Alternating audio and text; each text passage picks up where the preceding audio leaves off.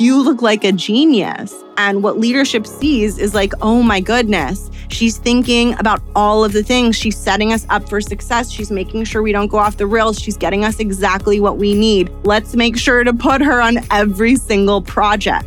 The more that you slow down to manage up, to scope your work, to help leadership at your company, to help your boss understand what it is they are asking you to do, the more that you take on that role, the higher quality your project execution and outcomes will be. Welcome to the Art of Speaking Up, a podcast that helps professional women access the limitless potential that lies within them. I'm your host, Jessica Guzik, and my mission is to help you find that spark inside you that has the power to transform your career in ways you may not have thought possible. I'm so excited that you're here. And now, on to the show.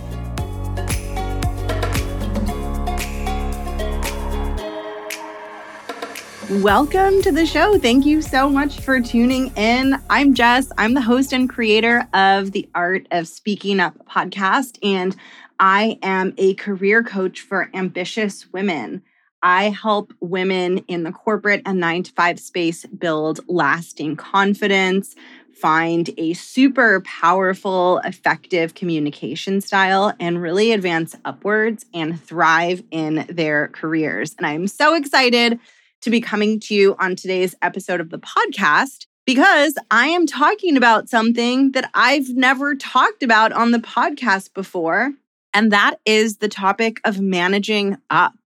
It's something that I think you know, when we're in that corporate world, we all have a sense of, okay, I should be managing up. That is an expected part of what I need to be doing to be successful. But what exactly does that look like? And there are lots of ways that it could look. And I wanted to record a two part episode series on one of the big foundations of managing up which is how to manage up around a new big project or a new big piece of work that you are being asked to do.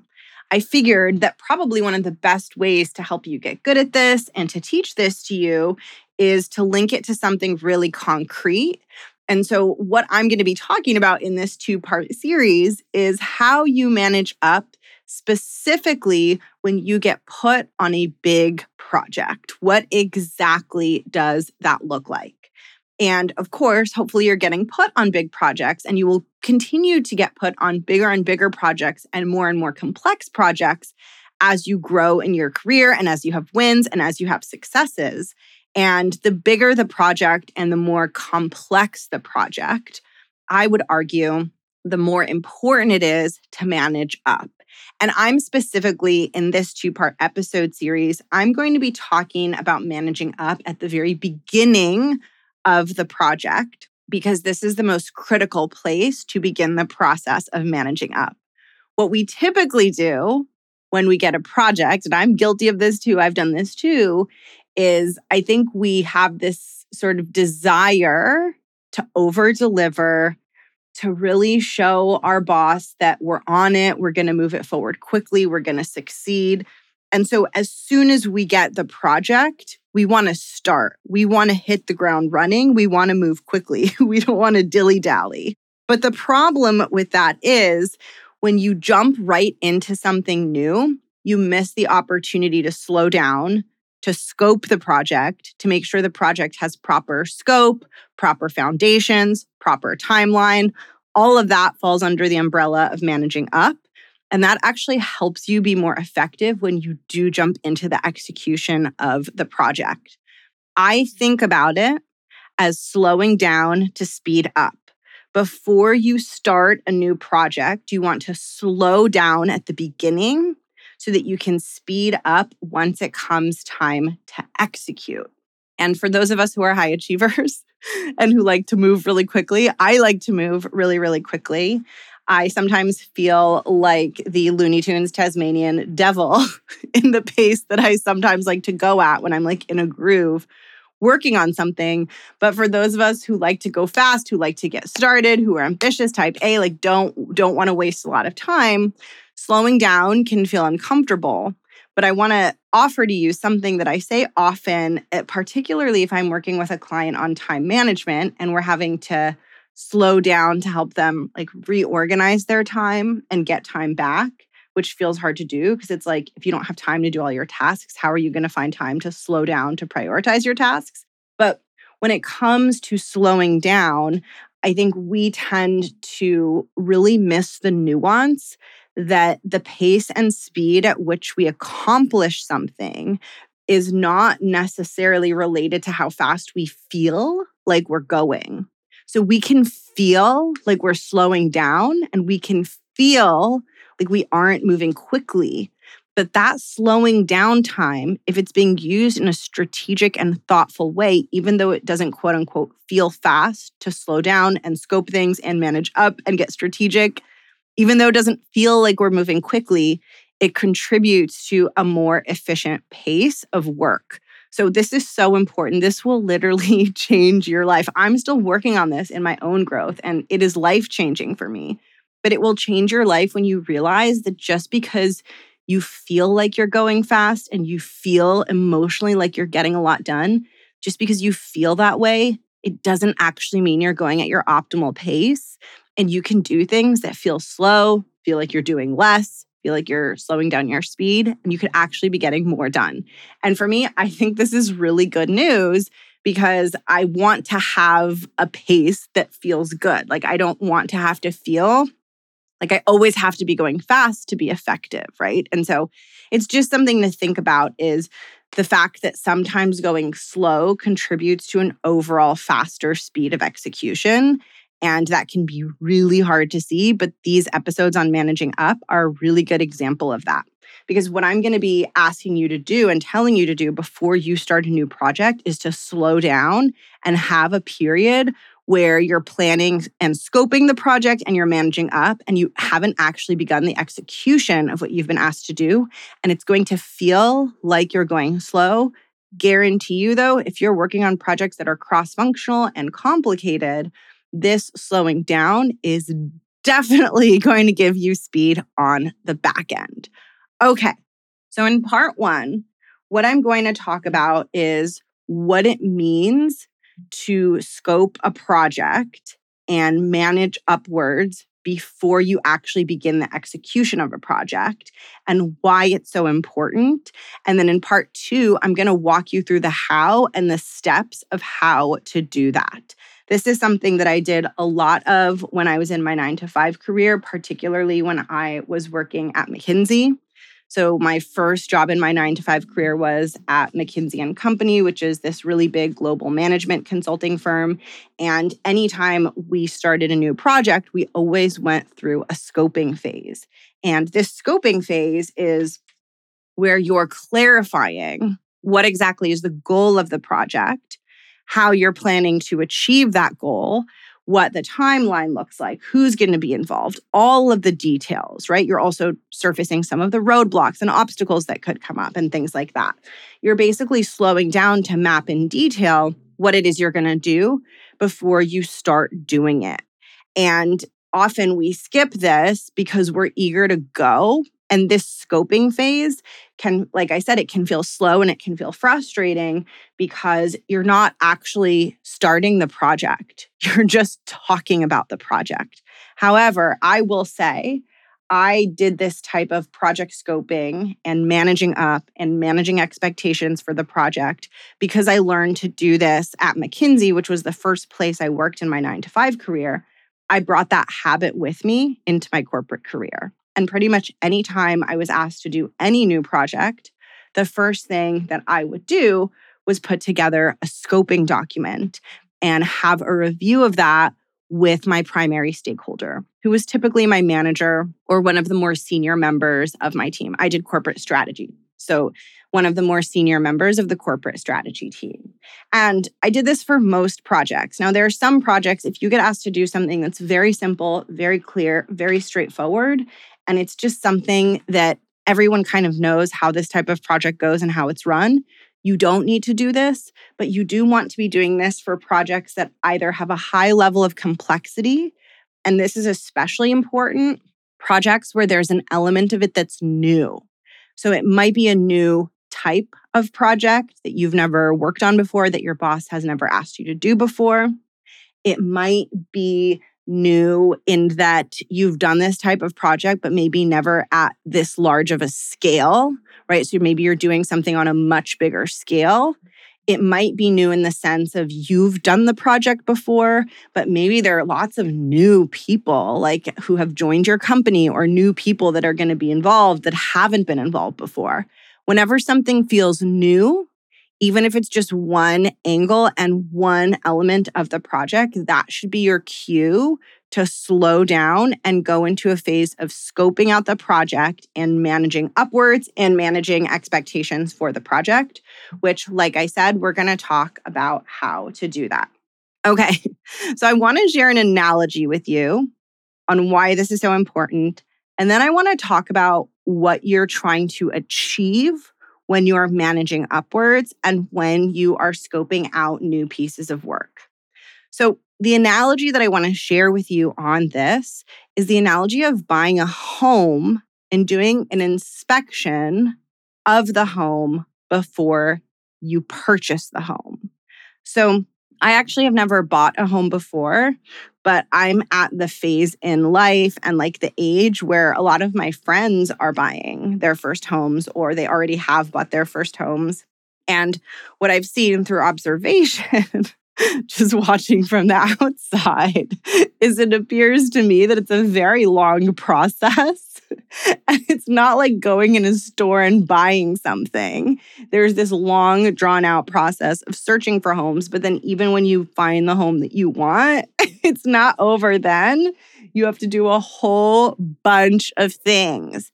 And what I've noticed is one of the things that seems to take a long time in the home buying process, like I said, I've never done this, just watching from the outside, is the inspection of the home and making sure that I don't know, the inside of the home doesn't have anything in it that would make you not want to buy the home.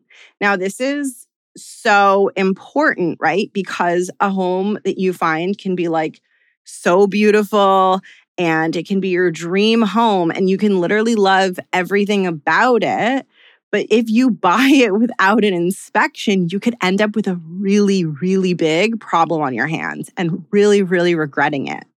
And that's why it's worth it to slow down, right? Because the inspection can slow things down. It can put so much more time between you actually getting to like get into that house and move into the house that you bought but you're willing to do it because you know that if you move into that house and you skip the inspection and then you discover something really not good, then that's going to be even worse. And I want you to think about slowing down to scope your projects and manage upwards. I want you to think about that as being like a home inspection, where when your boss hands you a new project, it's as if they're handing you a home and you're about to buy it, but before you buy it, you want to make sure to go through an inspection. Because when your boss hands you a project, if you just dive into it without slowing down and scoping it, just like if you were to just, you know, buy the house without inspecting, it could lead to negative consequences down the road. So if you don't slow down to understand what is it that your boss wants from you? What is the level of detail and rigor that they're expecting? What do they consider a reasonable timeline versus what do you consider a reasonable timeline? If you don't slow down to quote unquote scope and inspect and manage upwards, what could happen is you end up working on something that becomes very, very stressful or very hard to manage. And some of that could have been avoided through scoping.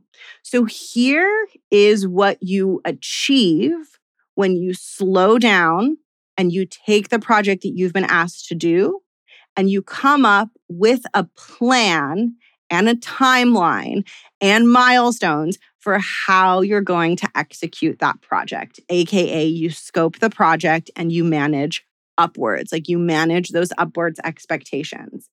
Here's the benefits of it and why it's so important, similar to a home inspection, and why it's something that I recommend you never ever skip doing. The first is, and this is so important, it avoids miscommunication. This is so important. When we get asked to do something, we understand it one way. And we assume that the way that we understood it is the way that the other person meant it. And I would say sometimes that is the case. Sometimes our understanding of what we're asked to do matches up wonderfully with the understanding of the person who asked us to do it. However, I would say probably about half the time, that's not the case. Half the time, what our boss is thinking isn't fully matching up with what we are thinking. This is not because we're thinking quote unquote wrong or your boss is thinking quote unquote wrong. There is no wrong or right in this paradigm. This is simply because we see and understand the world differently as humans. We have different ways of expressing ideas and understanding ideas. So it's completely 100% natural that a good chunk of the time, what one person understands to be A, another person could look at that very same project description and understand it to be B. This is why the skill of communication and executive communication is so important, right? Because if we accept that premise that, you know, about 50% of the time we're clicking and we both understand it the, the same way, but the other 50% of the time we're kind of each seeing something different. If we accept that premise as true, then it becomes so important for you to be able to communicate clearly and crisply and effectively what you understand the project to be. And when that is clear and crisp, that avoids the miscommunication between you and your boss. And here's what I'll say this is so important. When people ask you to do something, and this is at all levels of an organization, they often they're not clear in their own head. So never assume that the person who has asked you what to do is totally clear on what they want. Assume they are unclear on what they want and that it is your job to help them get clear. A huge mindset thing that I see come up is that people assume that their boss is so smart and so knowledgeable and so intellectually perfect that if their boss gives them an assignment and they don't know exactly how to do it, it must be because they're not smart. And it must be because they are misunderstanding something their boss said, or they are not as smart as their boss, or their boss has a special understanding of things and special knowledge and special intellect that they don't have, and they're missing something, and something must be wrong with them. I want you to notice when your mind does that. And I want you to like put all of those thoughts to the side and remember this podcast episode and remember that a huge amount of the time, leaders and executives are distracted and they don't always do the best job at clearly asking you for the help, the support, the project that they want you to work on. And that's okay. That's normal. That's a thing that happens in organizations and it's going to happen and it's it's just part of the process. And your job when you get an assignment is to assume that no one's on the same page, that it hasn't been well thought through, and that it is your job to play it back, to communicate it back to the person who asked you to do it, to confirm that you were both on the same page. And you are doing them an enormous, enormous favor. Let's turn the tables, right? Let's turn the tables. I want you to imagine you are super busy and you have to give a project to someone on your team to do. And your brain is stretched in a million different directions. And you're like, oh my God, I don't even have time to explain this to them, but I don't have time to do this myself.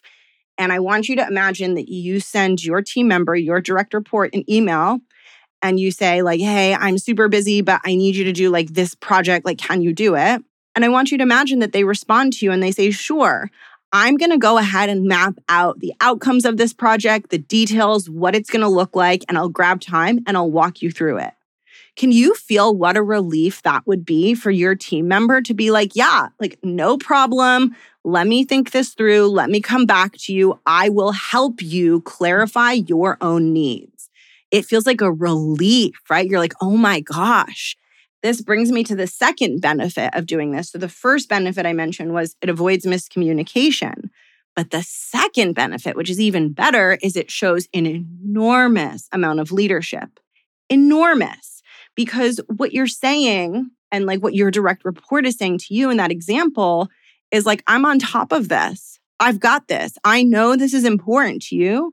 And I'm going to make sure that we understand this correctly, that we scope this correctly, that you have what you need, that we're going in the right direction.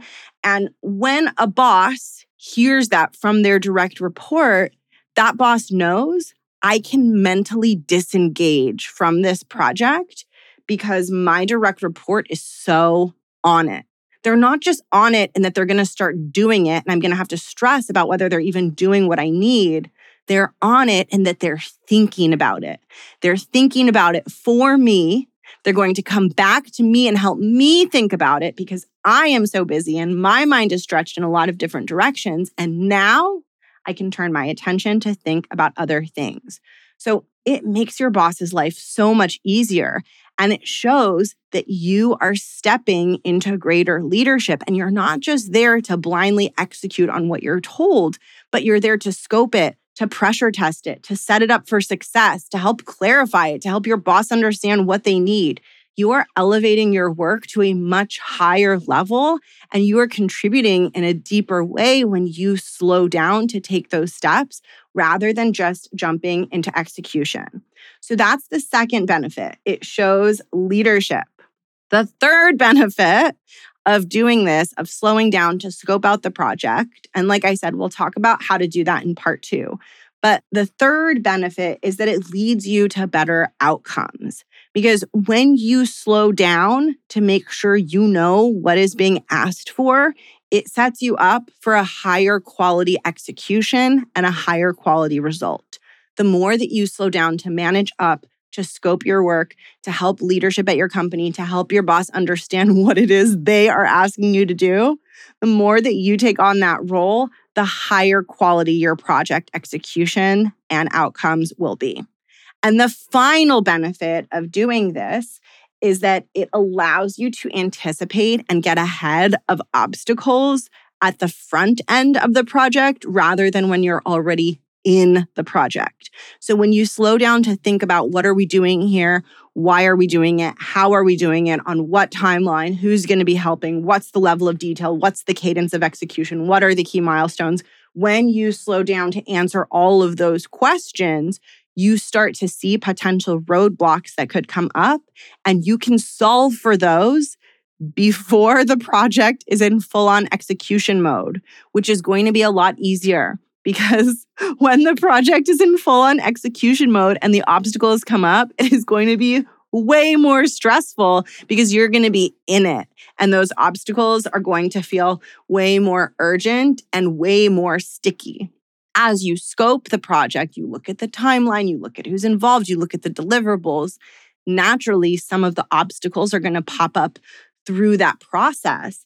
And not only are you going to be able to plan for them ahead of time before everyone's like in high stress mode and on deadlines and all that stuff, but it's also going to make you look so good because you're coming back to your boss and to leadership, not just with a plan, right? But with forethought and saying, hey, listen, here's the timeline, here's the goal, here's what we're going to be doing. Before we dig into this, there are some important trade offs that we want to explore together to set up this project for a successful outcome. So let's slow down and talk about those and align on the path that we want to take. When you do that and you bring up those obstacles and challenges proactively in that way, that's when the obstacles make you look good. Like you look good for bringing up the obstacles and helping everyone solve them versus you're working on a project and then it's blowing up and all these obstacles are popping up, right? Not that you can't handle that. You can still handle that like a champ. You can still exude so much leadership when that happens. But when you see ahead and bring up these things ahead of time and help people solve them ahead of time, you look like a genius. And what leadership sees is like, oh my goodness, she's thinking about all of the things. She's setting us up for success. She's making sure we don't go off the rails. She's getting us exactly what we need. Let's make sure to put her on every single project, right? So, what I'm hoping that you see and are feeling through this part one of this episode is feeling what it's like for your leadership when you slow down to scope and clarify a project and manage expectations upwards before diving in. It makes you look like a leader. It makes you look highly competent. It makes you look like you are really on top of your shiz and it you become critical for success because you're operating at a higher level than you would be if you just jumped in and executed. And that higher level of you operating and executing gets noticed, right? It gets felt and noticed by your boss and by leaders around you. And when they see that, they are going to want to put you on more things, right? Because the most important projects that they have, they want to match with people who are going to execute those at the highest level. And this is really a way that you are going to show people that you know how to do that. So, we now need to set you up to get really, really good at doing that, which is what we're going to do in part two. So, in part two, I'm going to walk you through what it looks like to scope a project and I'm even going to share an actual resource with you that you can use to scope your projects, like actual PowerPoint pages that you can just download and use as templates so that you have a clear, crisp, powerful way to communicate to your stakeholders exactly how you plan to get your project across the finish line and create success for everyone around you. Thank you so much for tuning in to today's episode. If you love this, if you found this helpful, if this fired you up and motivated you, please share it with a friend who you think would be equally fired up and equally motivated to take their confidence, their career, and their leadership to the next level. I so appreciate when you share the show. It helps me because more people find my show, and it helps the person you're sharing it with because if you don't share it with them, they might not even know that this whole archive of podcast episodes exists. So I appreciate that so much. And I will catch you in part two of this episode series. See you there.